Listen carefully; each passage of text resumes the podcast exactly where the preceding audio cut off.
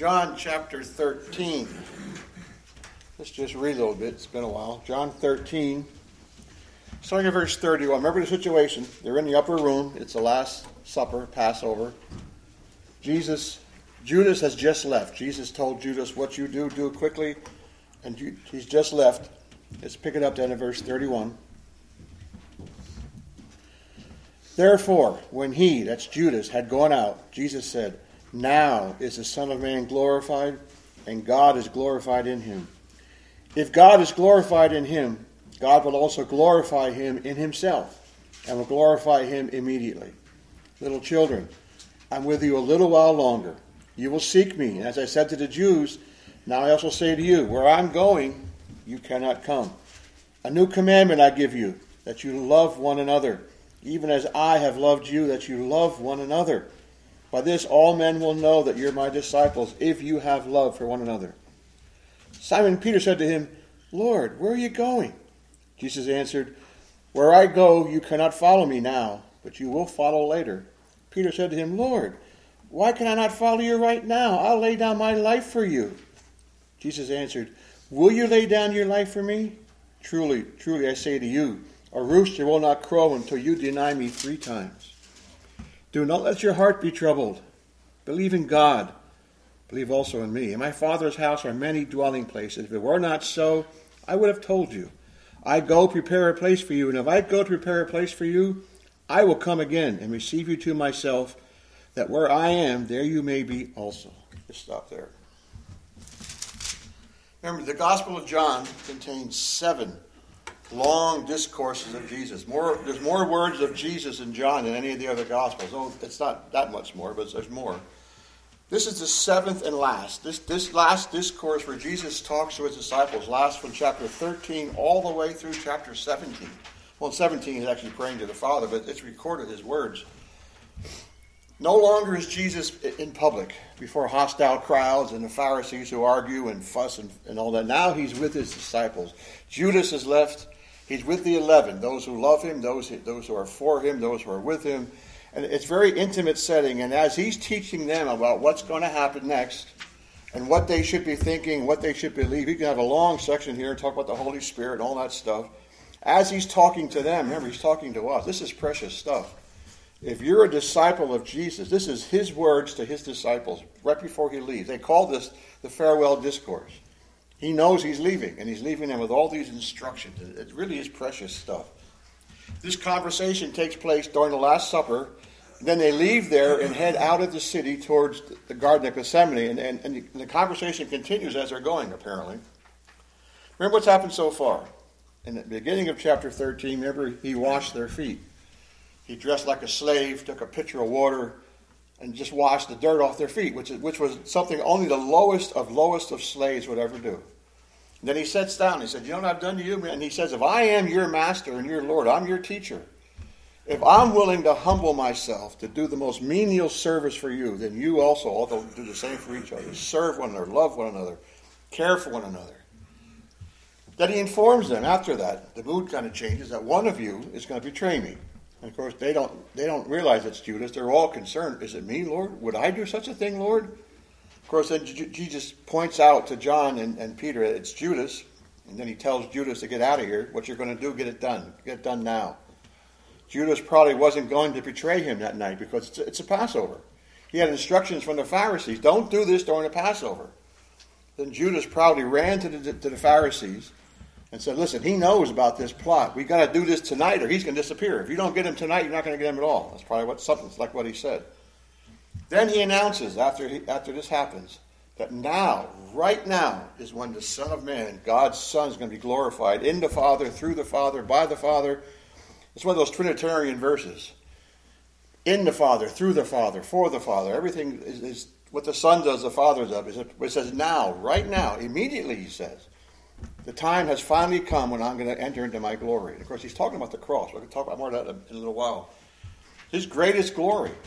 As Jesus is glorious already, he's always been the glorious, eternal Son of God, but now because he's going to lay down his life for the Father's sheep, even more glory is going to be given to him, even more uh, authority, if you will. Philippians 2 says, because he did this, God has highly exalted him, and that, and that Jesus' name every knee is going to bow because he did this. It's an amazing thing. He announces them, we saw this last week, that he's going to leave them. This is the first they're hearing this. Now, they, he's been telling them all along about suffering that's coming. They don't get it, they don't understand it. He's told the Jews several times, I'm going to soon be leaving and you won't know where I am. But I'm sure the, the, the disciples assumed, yeah, we're going to go away, you're not going to find us. But here he says now to the eleven, I'm leaving you. I'm going away. And where I'm going, you cannot follow me. We'll do that more in a second here. He commands them then to love one another. It's a command. It's actually says a new commandment. There are now 11 commandments. There are the 10 that God gave through Moses, and they, they stand. That's the moral code. There's now an 11th. Jesus gave us a commandment. You will love each other as I've loved you. That means we have an obligation, we have a duty and a privilege to study how has Jesus loved me? And boy, that's a big thought. Then turn around and say, that's the same way I must love my brothers. He forgave me, I must forgive them. He, he served me, he humbled himself for my sake. I must serve and humble myself for their sake. He's our pattern, he's our Lord. He says, What I have done, you also must do. Love, it's a commandment. This isn't optional. If you're a Christian, I'm commanded to love you guys. Good thing, too, right? Mm. No. We're commanded by Jesus. In fact, three times this night, he'll say to them, I order you, I command you, you love one another. That's why John says, 13 verse 1, that he loves us to the very end. He really loved us. He knows now he's leaving. They're going to go through some very hard times. The next three days are going to be the worst days of their life. They're going to need each other in a big way. And when Christ is risen, after the, the Holy Spirit falls and the, and, the, and the church starts witnessing to the world, they're going to face all kinds of persecution. Some of them are going to be murdered and, and, and beaten. They're going to need each other. You guys need to love each other, he says. That's still true today. Very, very, very true. He commands them that. Now let's pick it up again, verse 36. Peter, as usual, he's probably the oldest. He's certainly the spokesman. He's the one you hear speaking the most in the Gospels. He speaks up what the others are probably all thinking. Verse 36. Simon Peter said to him, Lord, where are you going? Now, hear that. Hear the pain in that. Hear the sorrow in that. Whatever else Jesus had just said about love and, and his glory and all that stuff, Peter heard that, but what he really heard was, I'm going away, and you can't come. So he says, Lord, where are you going? Remember, they've been with him now for th- over three years, intimately. Every place he went, for the good and bad, every place he went, they were with him. He's their life. He called them out of their trades. Remember, Peter dropped his nets and followed Jesus. Peter is all sold out for Jesus. He is. That's a good thing. Peter loves the Lord. They've given their lives up for him. He's their everything, as it should be. He's our everything, isn't he? He's, he, he's their protector. He's their teacher. He's their leader. What could they do without him? Even when he sent them out two by two, he gave them special gifted abilities to go out and raise the dead and heal the sick. What could they possibly, if he went away, what, what could they possibly do without him? Wouldn't you be thinking that? Lord, where are you going? Why can't we go with you? Lord, where are, where are you going? That's a sad thing. He changed their lives dramatically. Just as you well know, when you come to Christ, your life changes dramatically for the better. For the Christian, Jesus is everything about your life. He's the reason. He's, he's, he's the reason I'm as blessed as I am. I was a mess before he walked into my life. He's the reason I am what I am. Imagine if he said, Well, I'm going to go away. I'm going to leave you now. That's a hard thing. In fact, look at, look at chapter 14, verse 27. Jesus does address this. But note the words here. 1427 Peace I leave with you. My peace I give to you. Not as the world gives to you, do I give to you. Do not let your heart be troubled, nor let it be fearful. He's saying that because they are. They are troubled. They are afraid. He says, Listen, I'm giving you my peace. Look at chapter 16, verse 22. 1622. Therefore, you too have grief now, but I will see you again. They're grieving. They're mourning. Lord, don't go away. Lord, don't go. They have grief. They're troubled by this. Wouldn't you? Again, R.C. Sproul says all the time in his commentary, you're not done, your work, when you look at the text, what do the words mean? What's the background? What's the context, etc., etc.? You're not done until you place yourself in that context. Imagine you're sitting there. You're one of his disciples and you love him to death. Why wouldn't you? Everything about you. In fact, he's just now come. Imagine what these guys have seen in the last week. He raised Lazarus, and the crowds went crazy over him. They were adoring him. He, he marched into Jerusalem, and people are shouting, Hosanna, son of David, the king. All that stuff. He took on the Pharisees. He cleansed the temple. At the height of their career, he just told them a few verses before this, now it's time for me to enter into my glory. And they're all thinking, this is it. This is it. And then he says, I'm leaving you, and you can't go with me. How would you hear that? That would hurt. That would hurt. Their hearts are broken. As he says here, don't be afraid, don't be fearful. Their hearts are broken. And then Jesus explains here further. Again, look at verse 36. It gets worse. Simon Peter said to him, Lord, where are you going? Jesus answered, Where I go, you cannot follow me now, but you will follow later. Peter said to him, Lord, why can I not follow you right now? I lay down my life for you. He explains here, you cannot follow me now. Where I'm going right now, you can't come. Well, I'm about to go. You can't be with me. I do this alone. And he did. Now, but he does say, You will follow me later. So what's he talking about? I think you know, but let's, let's talk about this. How will they follow him later? Why can't they follow him now? Again, Jesus often said this. I, I'm sure they're not getting it. They have no idea he's about to be arrested and condemned to death and beaten and all that abuse and then flogged and then crucified. They don't know that. He's told them this, but they don't know that. They don't believe it. They think it's a metaphor or some kind of parable or something. Jesus is speaking of his arrest. In just a few hours from his, this time, he's going to be in the garden. They're going to arrest him. And they're going to take him away. He's going to put on trial. He's going to be publicly humiliated. They're going to condemn him to death as a blasphemer, march him out to, to Pilate, march him off to Herod, march him back to Pilate, beaten, kicked, abused, spit on all that stuff, scourged with an inch of his life, and crucify him. That's where he's going. He says, You can't follow me. This is my work, not yours. You can't go with me. He's speaking of his, all this coming up. Now, all of them will be persecuted. Remember, for the, for the three days that he was gone, they're hiding in their room for fear that the Jews are going to come grab them out of their necks. They're feeling like they're, it's, it's, we've been totally defeated.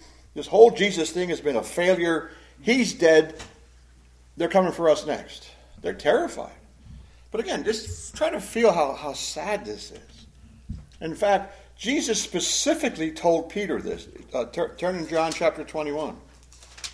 He says, You will follow me later. He specifically told Peter that. You know this, John 21. This is after the resurrection. When remember when they see Jesus on the beach cooking fish, and they jump in, they jump in the water and go up, and there they have breakfast on the beach with Jesus, the resurrected Christ. Yeah, and as he's walking, as he's walking, remember he says to Peter three times, "Do you love me, Peter? Peter, do you really love me?" And then he says this. He tells Peter that about his own coming martyrdom. Look at verse 18. Truly, truly, I say to you, when you were younger, you used to gird yourself and walk wherever you wished. By that he means Peter was probably this rough, tough guy. If he was around today, he'd be one of those rude, tattooed biker kind of guys. He's the kind of guy to pull a knife in a fight. Peter was, was, was a man's man. He was a, kind of rough and tumble fisherman. He says, when you were younger, you did whatever you wanted to do. But notice what he says next. But when you grow old, you will stretch out your hands, and someone else will gird you and bring you where you do not wish to go. And then John adds this comment. Now, this he said, signifying by what kind of death he would glorify God. When he had spoken this, he said to him, Follow me. He tells Peter, you know, when you were young, Peter, you used to do whatever you wish. No one could stop you. But when you get old, someone else is going to stretch out your hands and bind you, gird you, bind you against your will. And John says, he said that to Peter telling him what kind of death he would die. John's writing this after Peter's dead. Now, in fact, Peter writes of this. I have in your sheet there. Peter mentions this incident in 2 Peter. It's on your sheet. As he's writing his second letter, the last letter Peter wrote just before he was, he was martyred, he says this I think it right, as long as I'm in this body, meaning as long as I'm still alive, to stir you up by way of reminder, since I know that the putting off of my body will be soon, as our Lord Jesus made clear to me. How did he know that? Because it's getting old. Jesus said, when you are older, they're going to stretch you out and take you where you don't want to go. He says, now that I'm old, Peter says, I know, as the Lord told me, I'm soon going to be leaving here. Because notice what he says then. I'll make every effort that after my departure you may be able to recall at any time these things. He's probably talking about Mark's gospel. Peter says, I know, my Lord told me, when I get old, I'm going to be martyred. I'm going to die. That wicked hands. Says, so I'm, I'm going to make sure before I go that after I'm gone, you'll be able to remember all these things I taught you. And many think Peter traveled with John Mark. And Mark was told, uh, the early church records it, people told Mark, write down what he's saying. So Mark did. Mark put, took what Peter taught. Peter would go town to town to town talking about the Lord. Write it down, Mark. That's Mark's gospel, which is actually, you could say, Peter's gospel. Peter's saying here, i know I'm going to die soon because I'm old. The Lord has told me that. Therefore, I'm going to make sure after I'm gone, you, you'll have a way to remember these things. I, I believe that's Mark's gospel. Now, the early church fathers report that Peter was arrested by Rome, was crucified. But, he, but when it came to crucifying, Peter protested, I'm not worthy to be crucified like my Lord was. Do it upside down. Now, think about that. Crucifixion itself is unbelievably nasty. To be upside down would just hasten your death. And his wife, whose name was reportedly, I think it was Felicitas, was forced to watch this and as he's being crucified, he, had, he was forced to watch her being strangled to death. That's how Peter died. That's what church history tells us. As Jesus said, when you're older, they're going to stretch you out. And that's what happened.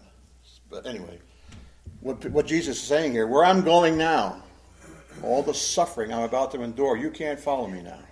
But you will later. That's why in, in all through the letters, Paul often says, I'm going to suffer with Christ. I'm going to suffer like Christ. Even Paul even said, I'm going to fill up the measure of Christ's sufferings. He's told that we must suffer with him and like him. A couple of verses there in the sheet. That, that's all about what Christ went through. He said, You will also follow later. And the history of the Christian church has been following Christ in suffering. Some verses. Philippians 1.29. Paul says, It has been granted. This, it's a gift. God gave you a gift that for you for the sake of Christ, that you should not only believe in him, that's a, that's a precious gift. God gave you the gift of faith to believe in Christ, but not only to believe in him, but also to suffer for his sake. That's telling us it's a privilege to suffer for Christ. I don't know if you see it that way. I don't know if I see it that way. It's a privilege to suffer for Christ. It's a privilege. If someone sees in you that you're a Christian and tells you, shut up, you Jesus freak, it's a privilege. If someone sees Jesus in you and decides to fire you or, or, persecute you or whatever, all around the world right now, our brothers and sisters are being persecuted horribly because they proclaim the name of Jesus. That's a privilege because then you're like your master. You're doing what he did, suffering for Christ, suffering with Christ. Philippians 3:10. Paul says that I may know him and the power of his resurrection and may share his suffering, becoming like him. Paul's desire was, like Paul wrote this from prison, as he's suffering in a Roman prison. My desire is to suffer like him, to be like him in suffering as well. My Lord suffered for me. Paul says, I am happy to suffer for him. That's Christian attitude.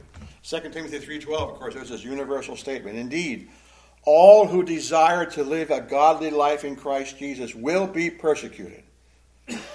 I take that verse, I mean, the only way, you, if you're truly a Christian, the only way you're never going to get persecuted is if you never tell anyone you're a Christian. You hide it under a bushel. If you pretend you're not a Christian, they'll leave you alone.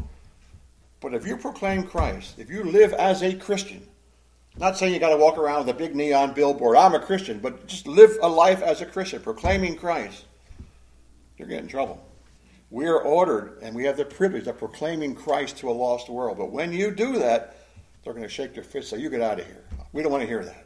Try doing that today. Try to go to any secular campus and talk about Jesus. You get booted off. You get attacked. Go into Hollywood or the news media or even many places now today in Washington and try to, see, try to speak what genuine Christianity is, and they will shut you down. But that's our privilege to do that. If you want to live for Christ, you will be persecuted. Plan on it. Hebrews 13 13. Speaking how a Christ was crucified outside the city in shame. Therefore, let us go to him outside the camp and bear his reproach that he endured. He was humiliated and shamed and rejected. Hebrews says, join him. Go join him in that. Let them mock you too and laugh at you too and hate you like they hated him. That's a badge of honor. You remember in Acts chapter 4 when, when the apostles are arrested because they're preaching at Jesus, they're beaten, they're flogged. As they're leaving there, it says they, they were thankful that they were worthy to suffer. They're rejoicing while their backs are bleeding and they're probably walking out of there in intense pain. Thank you, Lord, that I can suffer for my Lord. That's an honor. It's a strange thing. The world would look at us, you're crazy. You Christians are crazy. Yeah, we are. Crazy for Christ. That's what this is all about. But Jesus says, Where I'm going now, I do this alone. Jesus didn't need or any kind of help in the atonement. But you're going to follow. They, remember, he's going to tell them here several times in these next three chapters they hated me, they're going to hate you. That's just what we're called for. Now, I don't think they get that. The disciples don't yet understand what's about to happen. He's been, he's been trying to soften the blow. He's been telling them all this in chapter 13, but they don't really get it yet. They will in a, in a very powerful. He's going to punch them right in the face in just a few hours. They don't, they don't know that yet. What's coming? So then Peter again objects, and again, as you read this, just try to enter into what Peter's feeling. I, I can really relate to this. What he what he says here, verse thirty-seven. Peter said to him, "Lord, why can I not follow you right now? I'll lay down my life for you." He meant every word of that. Lord, don't leave. Lord, I can't bear the thought of you leaving us. Why can't I follow you right now? Jesus said to them, You can't follow me now. Why? Wherever you're going, Lord, I'll go with you right now. And they know. Jesus has been telling them all along about suffering that's coming. They don't understand that yet. I'm sure some of them think it's a kind of metaphor. Remember, just recently, back in chapter 12 and here in chapter 13, it says Jesus was troubled in spirit. They see him visibly shook up in the garden, they'll, they'll really see him shook up. And they, they can see something's scaring him, something's disturbing him. So they know he's expecting trouble. He's already told them there's a traitor. I'm going to be betrayed. So they know Jesus is expecting trouble. So Peter says, Lord, if you're going to be in trouble, I want to be there with you. Why can't I go with you right now? And he says there, Lord, I'll die for you. And he meant every word of that. Hear what Peter's, hear the, the, the thought of this. Hear the hurt in this. Lord, where are you going? Why can't I follow you right now, Lord? I don't want to leave your side. And if you're going to face trouble, I want to be there, Lord. I'm sure Peter was probably some big, bruising, muscular fisherman kind of guy. I want to be there, Lord. I'll die for you. And he meant that. He really meant that. But Peter sincerely said that he'd be willing to die for Jesus. And the others do too. I have it on your sheet. In Matthew 26, Peter answered him, Though they all fall away because of you, I will never fall away. Hear what he's saying there? The other ten here might fall away from you, but not me, Lord. Now he meant that too. But hear, hear a hint of pride in that? Lord, these losers might leave you, but I'm not going to. And he meant that. He's speaking pridefully. Even if they all leave you, Lord, me never. I will never leave you. In Mark 14, it's recorded. But he, but he said emphatically, If I must die with you, I will not deny you. And they all said the same. Peter speaks up, Lord, even I have to die with you, I would never deny you. Here, Jesus told him, Peter, you're going to deny me. No, I won't. Oh, no, I won't. No, Lord. It's like he says later in the book of Acts. Not so, Lord.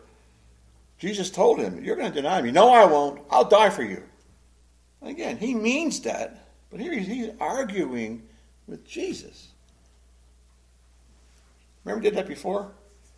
Remember back in, in, Matthew 14 when Jesus told him, Who do men say that I am? And Peter says, You're the Christ, the Son of the living God. Absolutely accurate and right. And then Jesus tells them, probably for the first time, I'm going to be crucified. Remember what, what Peter does?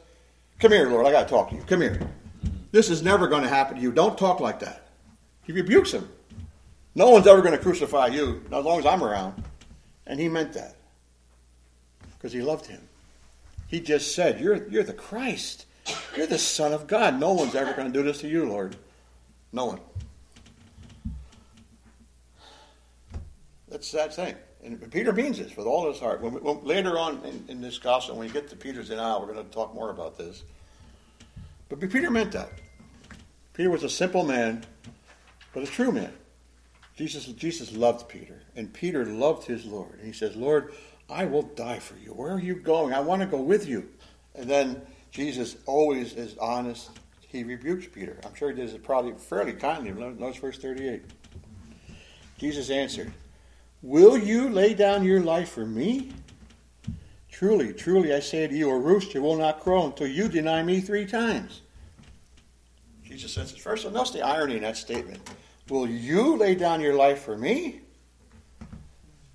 I'm about to lay down my life for you.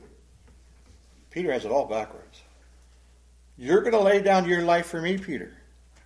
I'm sure Jesus probably hears that in a way they don't, they don't get it. Jesus, right now, everything you see now in chapter 13 through chapter 17 is under the shadow of the cross. It's looming big in Jesus' mind. That's why he's troubled.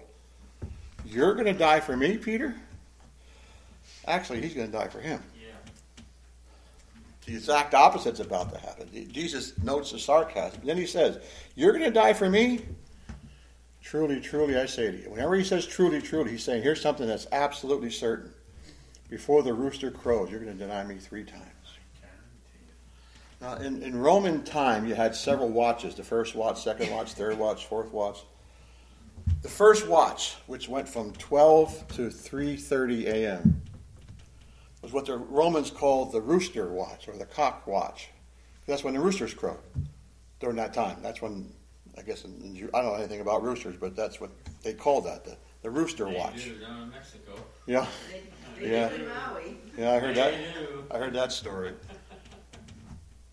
He says, before the first watch of the night, before 3 a.m., you're going to deny me three times. Now, how do you think Peter heard that? He just said, Lord, I love you. Lord, I want to go with you. Lord, I would die with you. Peter, you're going to, you're going to betray me. You're going to deny me, even know me. That would hit him like a ton of bricks, wouldn't it? Now, they know this is the Lord. He's never wrong. They know that. I mean, Peter does argue with them. But they know he's this is the Lord. Peter, I'm sorry, look right in his eyes. You're going to deny me three times before 3 a.m. That had to hurt. That had to hurt. This would disturb and concern all of them. Imagine, remember, Peter's the big mouth. Peter's the leader. Peter's probably the oldest. And they're probably thinking, Nathaniel's thinking, wow, if Peter's going to deny him, how am I going to do? If Peter's going to collapse, if Peter's going to betray him, what about me? You imagine this, this, this had this disturbed the whole room. Peter's going to deny him? Peter just said, I'll die for you. Peter's protesting emphatically. And he means it. They know it. Peter's probably red in the face. Lord, I'll die for you. Take me with you. He just told him, No, Peter, you're going to deny me. Three times. Once would be bad enough. Remember, it's a Jesus who said earlier, He who denies me before men, I will deny before my Father in heaven. That's a serious thing. I'm sure they're very upset over this. The whole room's now like silence. In fact, Peter doesn't speak again until they're in the garden. These next four chapters, five chapters, we don't hear Peter speak again. This he kind of this kind of subdued. He's probably in a corner brooding over this. Sad. Very, very sad. This must have hit him like a ton of bricks. Note again that Jesus is in full control. He knew exactly what Judas was going to do. He even made he even pushed Judas out to do it quicker. He knows exactly what Peter's going to do. Remember, we'll see this when we get there. Peter, as, as the cock starts crowing, says Peter looked at Jesus. Their eyes locked. Jesus has already been up all night, beaten, spit upon, slapped, and they look at each other, and Peter's heart just breaks. This is something sad, very sad stuff here. Christ knows full well what's coming. Peter, you're going to die for me. You're going to deny me. They all are. They're all going to run away. In fact, you'll say that to them. You're all going to leave me tonight. You're all going to desert me. When Jesus went through the worst times of his human life, he was all alone. Not a friend anywhere nearby. Nothing. Surrounded by enemies. As Psalm 22 says, wild bulls of Bashan have surrounded me. Not a friend in sight. That's coming. In fact, Jesus is so in charge of all of this, he already made provisions for Peter. Remember, it's on your sheet. He already prepared for Peter's denial. Luke, Luke 22. In Luke 22, he adds this when he tells Peter, You're going to deny me. He says, Simon, Simon, behold, Satan demanded to have you, that he might sift you like wheat. But I've prayed for you that your faith may not fail. And when you have returned again, strengthen your brothers. Before this even happened, Jesus was praying for Peter. He knew, being God the Son, Satan has a bullseye on Peter. Probably because Peter's proud of himself. Peter's arguing with his Lord. Peter's kind of self centered and self righteous. Peter doesn't understand himself. Satan has, I'll get that, Satan has demanded. Demanded of who? God. I demand you give him to me, just like Satan did in Job chapters 1 and 2, remember? Job only serves you because you're good to him. I demand you take away your hand and watch what I do to him. I'll turn him away from you. Satan's doing that here. He went to the Lord and said, I demand you give me Satan, you give me Peter. He's proud, he's arrogant, he's self-centered, he's mine. He's demanding, another, another phrase, he's demanding to sift you like wheat. Know wheat is sifted? They gather the grain into a barn, they stomp on it so the heads come off. Then they get these long wooden forks and just throw it up in the air. It's called winnowing. And the grain, because it's heavier, falls down and the chaff blows away. Satan is basically saying, I'm going to take him apart. I'm going to show you what he's really made of. I'm going to sift him down to the bone. So Peter has high hopes. Peter has high views of himself. He's going to build his church on me. I'm going to be. In fact, it, it's possible because Jesus said, You're going to deny me, maybe the reason why Peter pulled that sword. I'll show you who's going to deny him, kind of thing. Don't know for sure. But because Jesus said, You're going to deny me, maybe Peter wanted to show, Oh, yeah, I'm, I'm royal. And he pulled a sword and did something stupid. But notice here, our Lord, knowing this, that Satan said, He's mine, I want him, give him to me. His pride and his arrogance and his self centeredness means he belongs to me, give him to me. But notice what Jesus says. But I've prayed for you. Remember many years ago, Carla said to me something I never forgot. She said, The difference between Judas and Peter is this. They both betrayed him, but Jesus prayed for Peter. He didn't pray for Judas. Judas was the son of perdition. He wasn't elect. Peter was. And because Jesus prayed for Peter, he said, I've prayed for you. That's intercession. We read about the Lord's, uh, uh, uh, Jesus at the Lord's right hand in heaven. That's what intercession looks like. He knows full well what you're about to face. And he, he goes to the Father and says, Oh, Father, keep him, protect him, take care of him. Jesus loves Peter. He knows Satan could easily take him apart. He's proud, he's kind of stupid, he's kind of brash, he thinks too much highly of himself. But Jesus said, No, I prayed for you. You're going to make it, Peter. And notice what he says here. When you, when you have turned again, strengthen your brothers. Or as he says in chapter 22, feed my sheep. When, you, when you've turned again. Feed my sheep. Yep, when you come back. In other words, Judas never came back. Judas went out and hanged himself and dropped straight into hell. Peter denied the Lord, went out and wept himself. I'm sure he was weeping horribly what he did. He, he figures it's over. But Christ restored him because he prayed for him. That's part of what it means to be eternally secure. God keeping you, even when you do terrible, horrible, awful things, which all of us do. I prayed for you that you do not fall. You will come back. In fact, right after this, right after Jesus says, I've prayed for you, that's when Peter brags in Luke. I'm ready to go to prison and death for you. He's not getting it. He's denying it. He's, he's bravado. And Lord, no, no, no, I'm going to fight for you. I'm get, again, when we, get to, when we get to the story of Peter, we're going to look at this question in more detail. But think for a minute. We know what ends up, Peter ends up denying the Lord. Face to face. How might this have ended differently if, if, when Jesus said, Peter, you're going to deny me three times? If he'd have dropped to his knees in tears said, No, Lord, no, help me, Lord, please, don't help me, Lord. How might this have been different? Instead of Peter arguing with him, Oh, no, Lord, no, no, no, not me. Even, even if the rest of these losers do, I'm never going to deny you. He'd humbled himself, Oh, Lord, please, don't let me do this. Lord, please help me. We don't know. How might it have been different? Instead, he argued and bragged and fell. Some verses. This is this is a big principle in Scripture. A big principle in Scripture. You ever heard from Proverbs how pride goes before a fall? Man, we know this by experience, don't we? Pride's the worst thing about us. 1 Corinthians 10 12, Paul says, Therefore, therefore let anyone who thinks that he stands take heed lest he fall. We're so good at this. I don't need to pray about this. I don't need to seek the Lord. I don't I can do this. I'm I'm got it. And boy, you're gonna how many times we regret that kind of thing?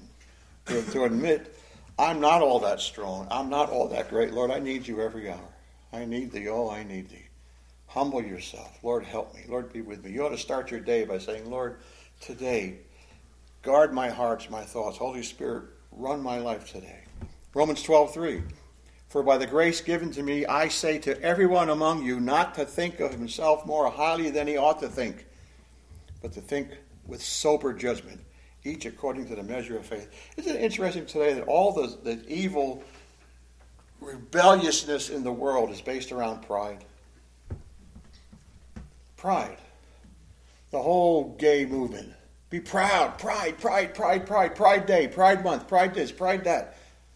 Pride's not a virtue. Pride's a death sentence. Be proud of yourself. Celebrate yourself. Exalt yourself. Have a high self esteem. Be proud of yourself. That's a death sentence. The Bible says don't, don't think too more highly than you ought to think because you're not all that great. You're not all that nothing. Without the Lord, we're nothing. Without the Lord, the best I could possibly do is wind up in hell. And no better. Sad thing. The Bible warns about pride. God resists the proud, gives grace to the humble. It says twice. Think of it. Because when you're proud, God says, Get away from me. I want nothing to do with you. But when you're humble, when you bow your head and your heart, Lord, help me. Lord, I need you. He, because that's, that, now you're being honest. And now God's getting the honor he deserves. None of us has anything to be proud of. As I said, now, up until chapter 18 in the garden, Peter doesn't say another word here. I think he kind of crawled off into a corner and kind of brooding, I guess. But then, read on. You should take chapter 14, the number 14, and cross it right out. This is remember the chapter divisions in your Bible were not inspired. There were two guys who did this. In fact, one of them did it while he was riding on a horse. Pastor Frederick said, I think at that time the horse must have skipped. This doesn't belong here. This is chapter 13 should go right into chapter 14. If you divide it there, you're coming, you're dividing right in the middle of this whole thing. Having just told Peter you're going to deny me. Now, all, there's like this. I'm sure when he said that, this, this, the room dropped about 10 degrees. Everybody's like, oh no, oh no, he's leaving us. We can't go. Peter's going to deny him. What's going on here? As we saw, they're, they're scared, they're troubled, they're frightened, they're hurt. And so Jesus says this in that context Do not let your heart be troubled. Believe in God, believe also in me. This is part of that. This is not a new thought. This is the context of where they are.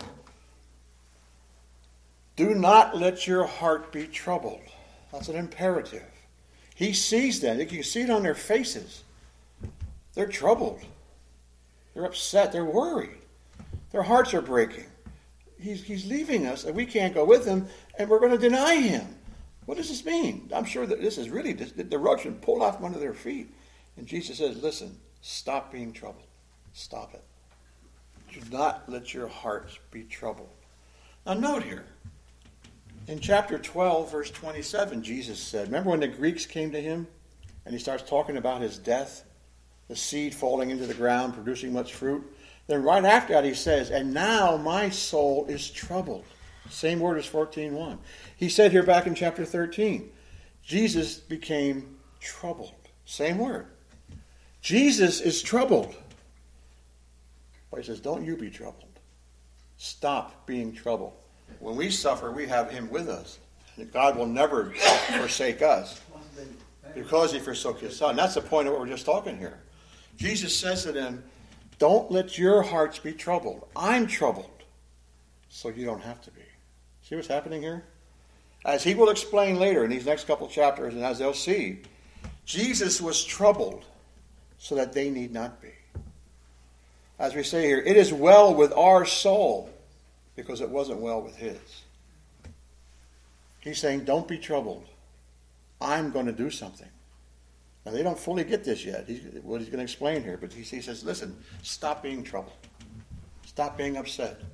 I'm about to do something that's going to give you great reason to not be troubled. Don't be troubled. Because of his troubles, we should be encouraged. Because of his sufferings, I don't have to.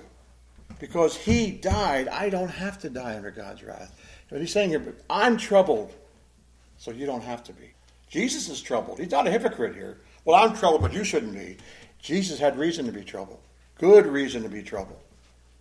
But don't you be troubled, because I'm about to do something that's going to take away, that's going to give you good reason to not be troubled. Neat thing. It's a command. Stop being troubled. That sounds easy to say. One of the commentators said, in, psych- in psychological counseling, that's a terrible thing to do. Someone comes in all worried, and you say, well, stop worrying. They say they don't do that in counseling. Jesus did it. You ever seen that Bob Newhart thing where the lady comes in all worked up and she can't sleep, whatever it is, she's having all these bad dreams. I'm so stressed. I remember he says, Stop it. Jesus says here, Stop it. He looks at his 11. They're, they're distressed, they're upset. Stop it. Stop being troubled. And here's why. He gets a second command. Notice it again there in verse 1. My version says, do, do not let your heart be troubled. Believe in God. Believe also in me. The tenses there should probably read better like, you believe in God. And you already believe in God. Believe in me, too. They knew what it was to believe in God.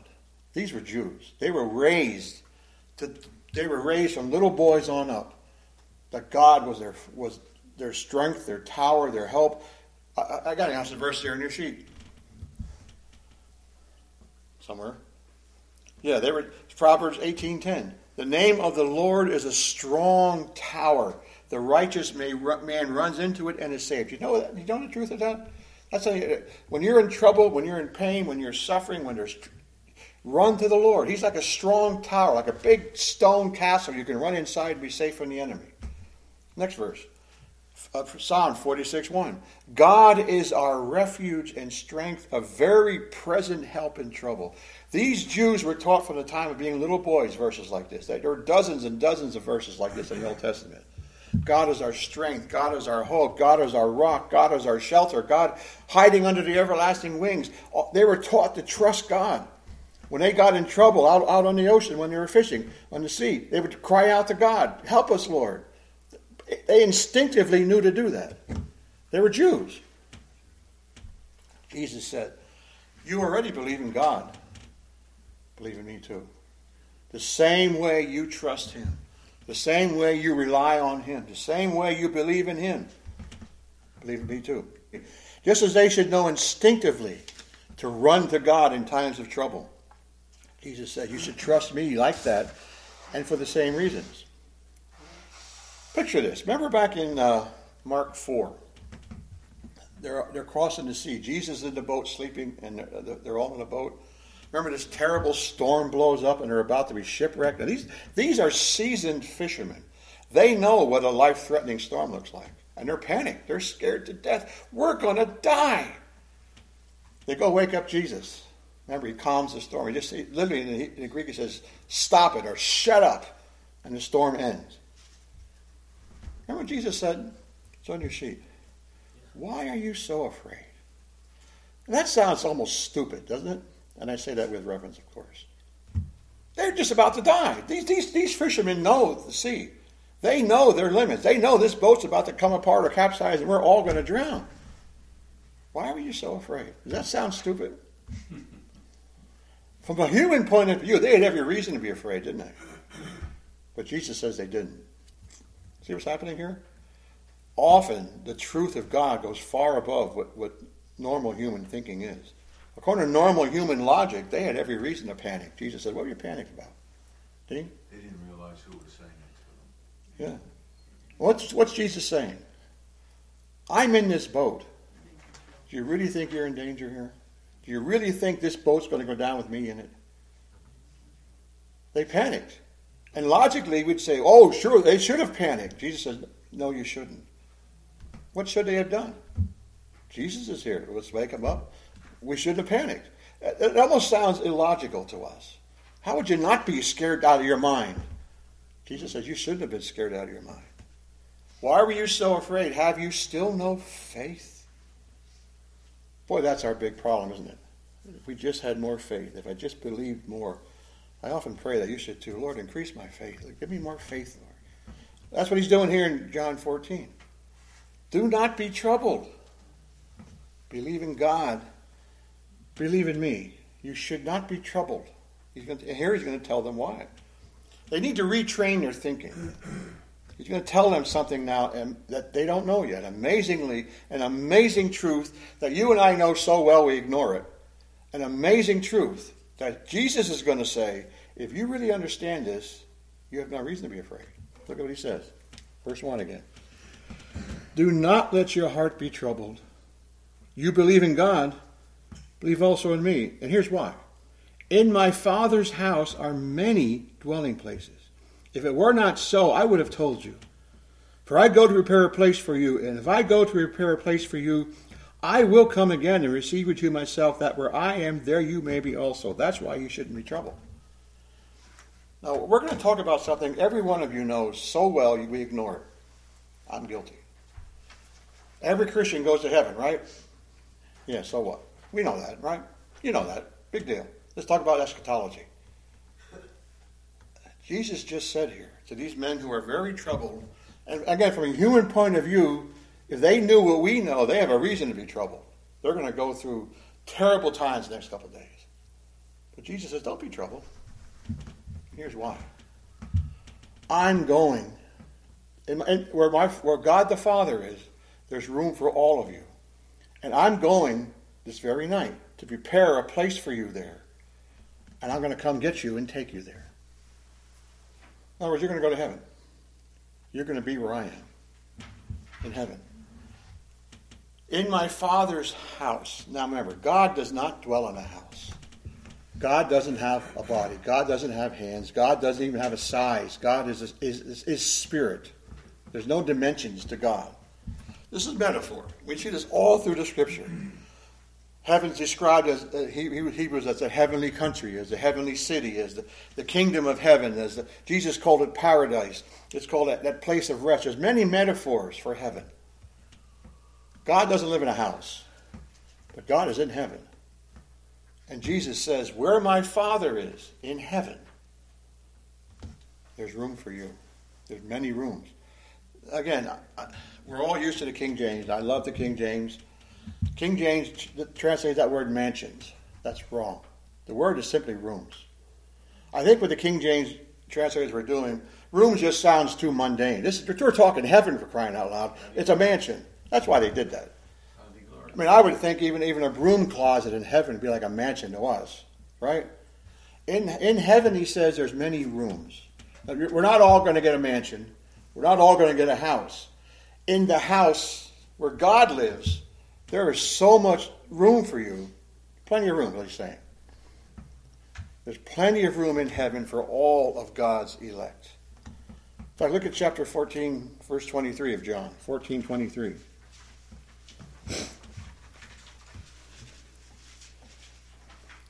Fourteen twenty-three. Jesus answered and said to him, If anyone loves me, he will keep my word, my Father will love him, and we will come to him and make our abode with him. That's the same word.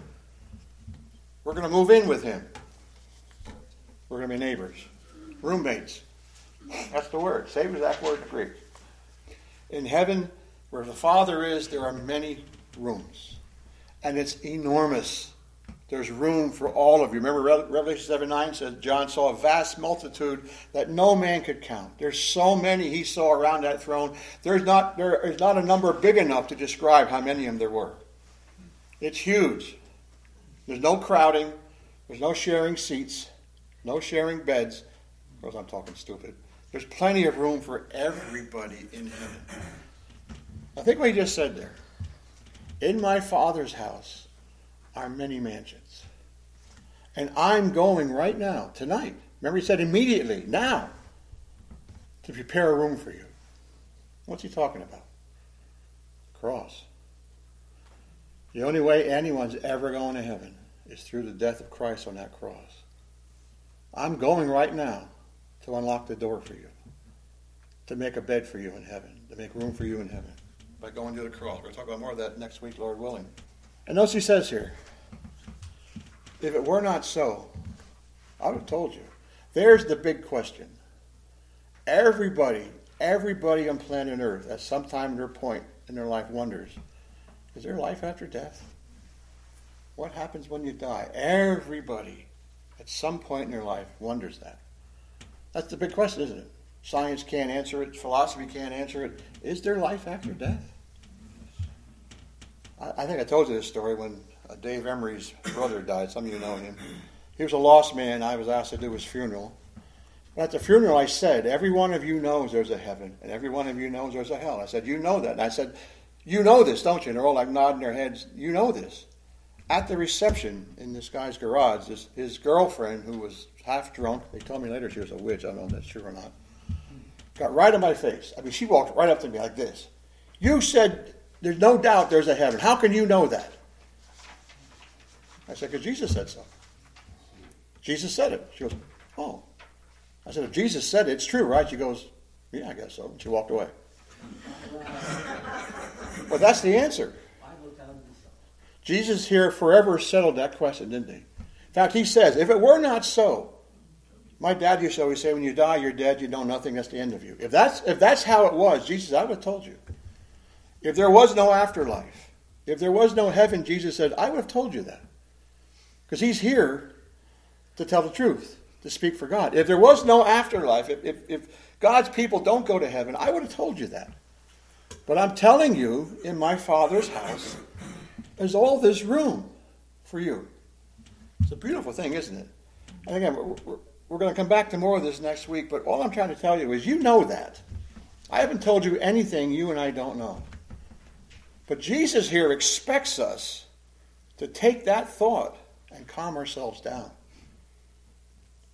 The blessed, overarching Christian truth that should, that should affect every situation we face, whether it's sickness, financial problems, hardship, persecution, whatever it is, fill in the blanks.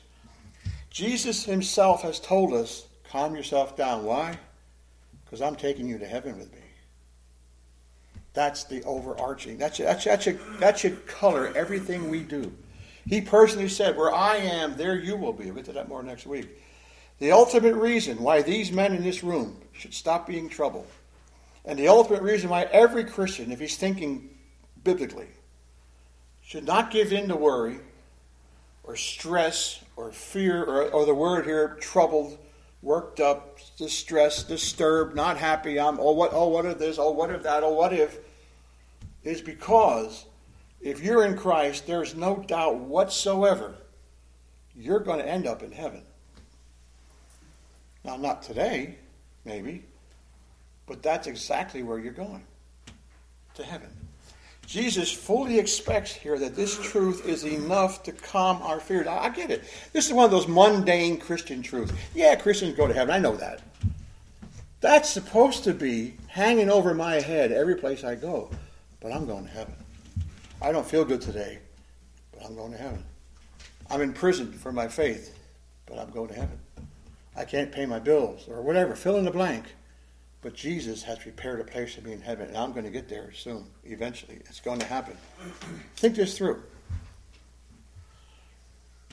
Thanks to Rick Paquette, I love this phrase. In 1 Peter 1.13, he called it a commanded obsession. Jesus here is commanding us again to think biblically and here to think eschatologically.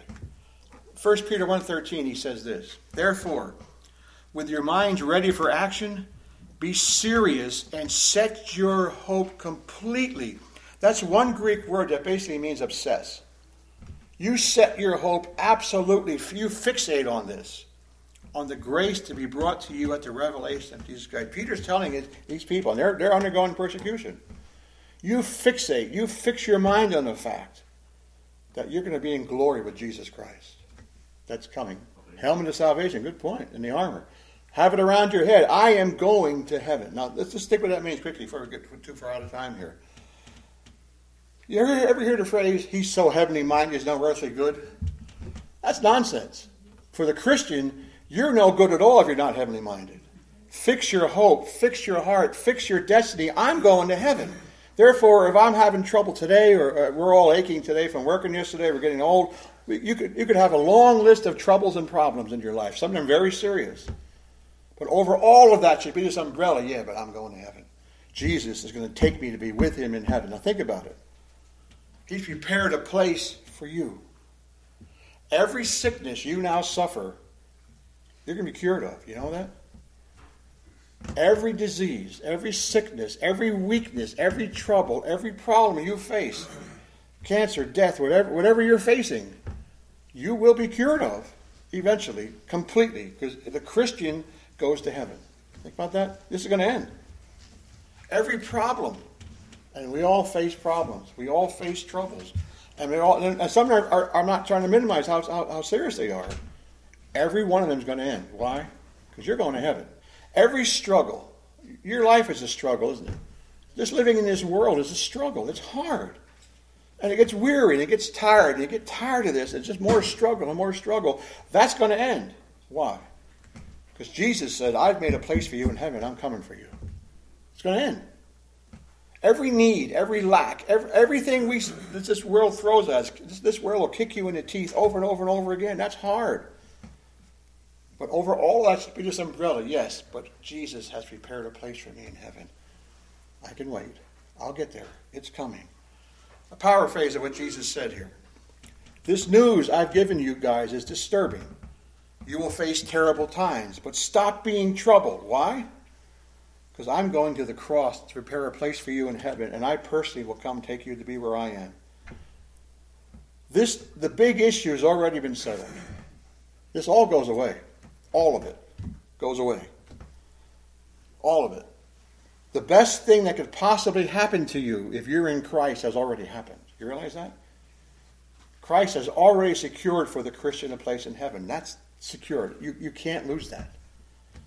Closing verse, 2 Corinthians 4.16. Paul spoke of this, the Apostle Paul. Therefore, we do not give up. Paul knew what trouble was. Even though our outer person is being destroyed, all around Paul he was facing hardships, troubles, trials. It was he had a hard life. Our inner person is being renewed day by day. Why? How's that happening? What Dean Cook just said, verse five, chapter five, verse seven. For we walk by faith, not by sight. I see all these troubles around me, and the troubles I'm in, and the sickness, and the tiredness, and the weakness, and the drudgery of life. I see it. But by faith, I know for a fact Christ has prepared a home for me in heaven. And that's more than enough, Jesus says, to get us through. as Tom said, that's the helmet of salvation. Wrap that around your head and never let it go. There's a home for me in heaven because of Christ's death on the cross. So all Jesus is basically saying here is, is do the math. You have troubles, you have problems, and they're real. But add to that the fact that the Lord has prepared for you a place in heaven. This is all going to end in a glorious way. But to the true Christian can say, even though I'm in the middle of this, I'm going to heaven. That should bring great comfort right now. You should be so heavenly minded, it affects the way you live on earth. Let's close in prayer. More next time. Oh, Father, thank you for this truth. Thank you for recording this in your word, Lord. If we didn't know this, if, if all we had was this life and this earth, how miserable would we be? But Lord, in, in, all, in spite of all our troubles and our trials and our pains and our sicknesses, the burdens we have to bear, Lord, and they are real. You have promised us that through faith in Christ, by the glory of the cross, we are promised and kept and reserved a place in heaven. Lord, this is all going to end. Our sickness goes away, our pain goes away, our struggles go away, our, our struggles with sin will end. Oh, Lord, help us to believe this, Lord. We, we know this, we say this, we take it for granted, but Lord, Jesus expected this truth to, to color our lives that we're, we're, he expects us to draw great comfort from this. Lord, help us to do so. Help us to obey Him, to believe Him, and to think often about what He's done for us and what's coming, Lord. Just a little while longer, and all of this is going to go away. Lord, help us to believe that and to rejoice in that. It takes strength from that to show a dying, twisted, hopeless world that we truly have hope and we truly have a reason for joy and we have a reason to be strong and a reason to be comforted at peace that passes understanding. Lord, make, make us like that. Teach us to believe and, and, and obey and have faith. Faith in our Savior who promised this to us. We ask it all in His name. Amen.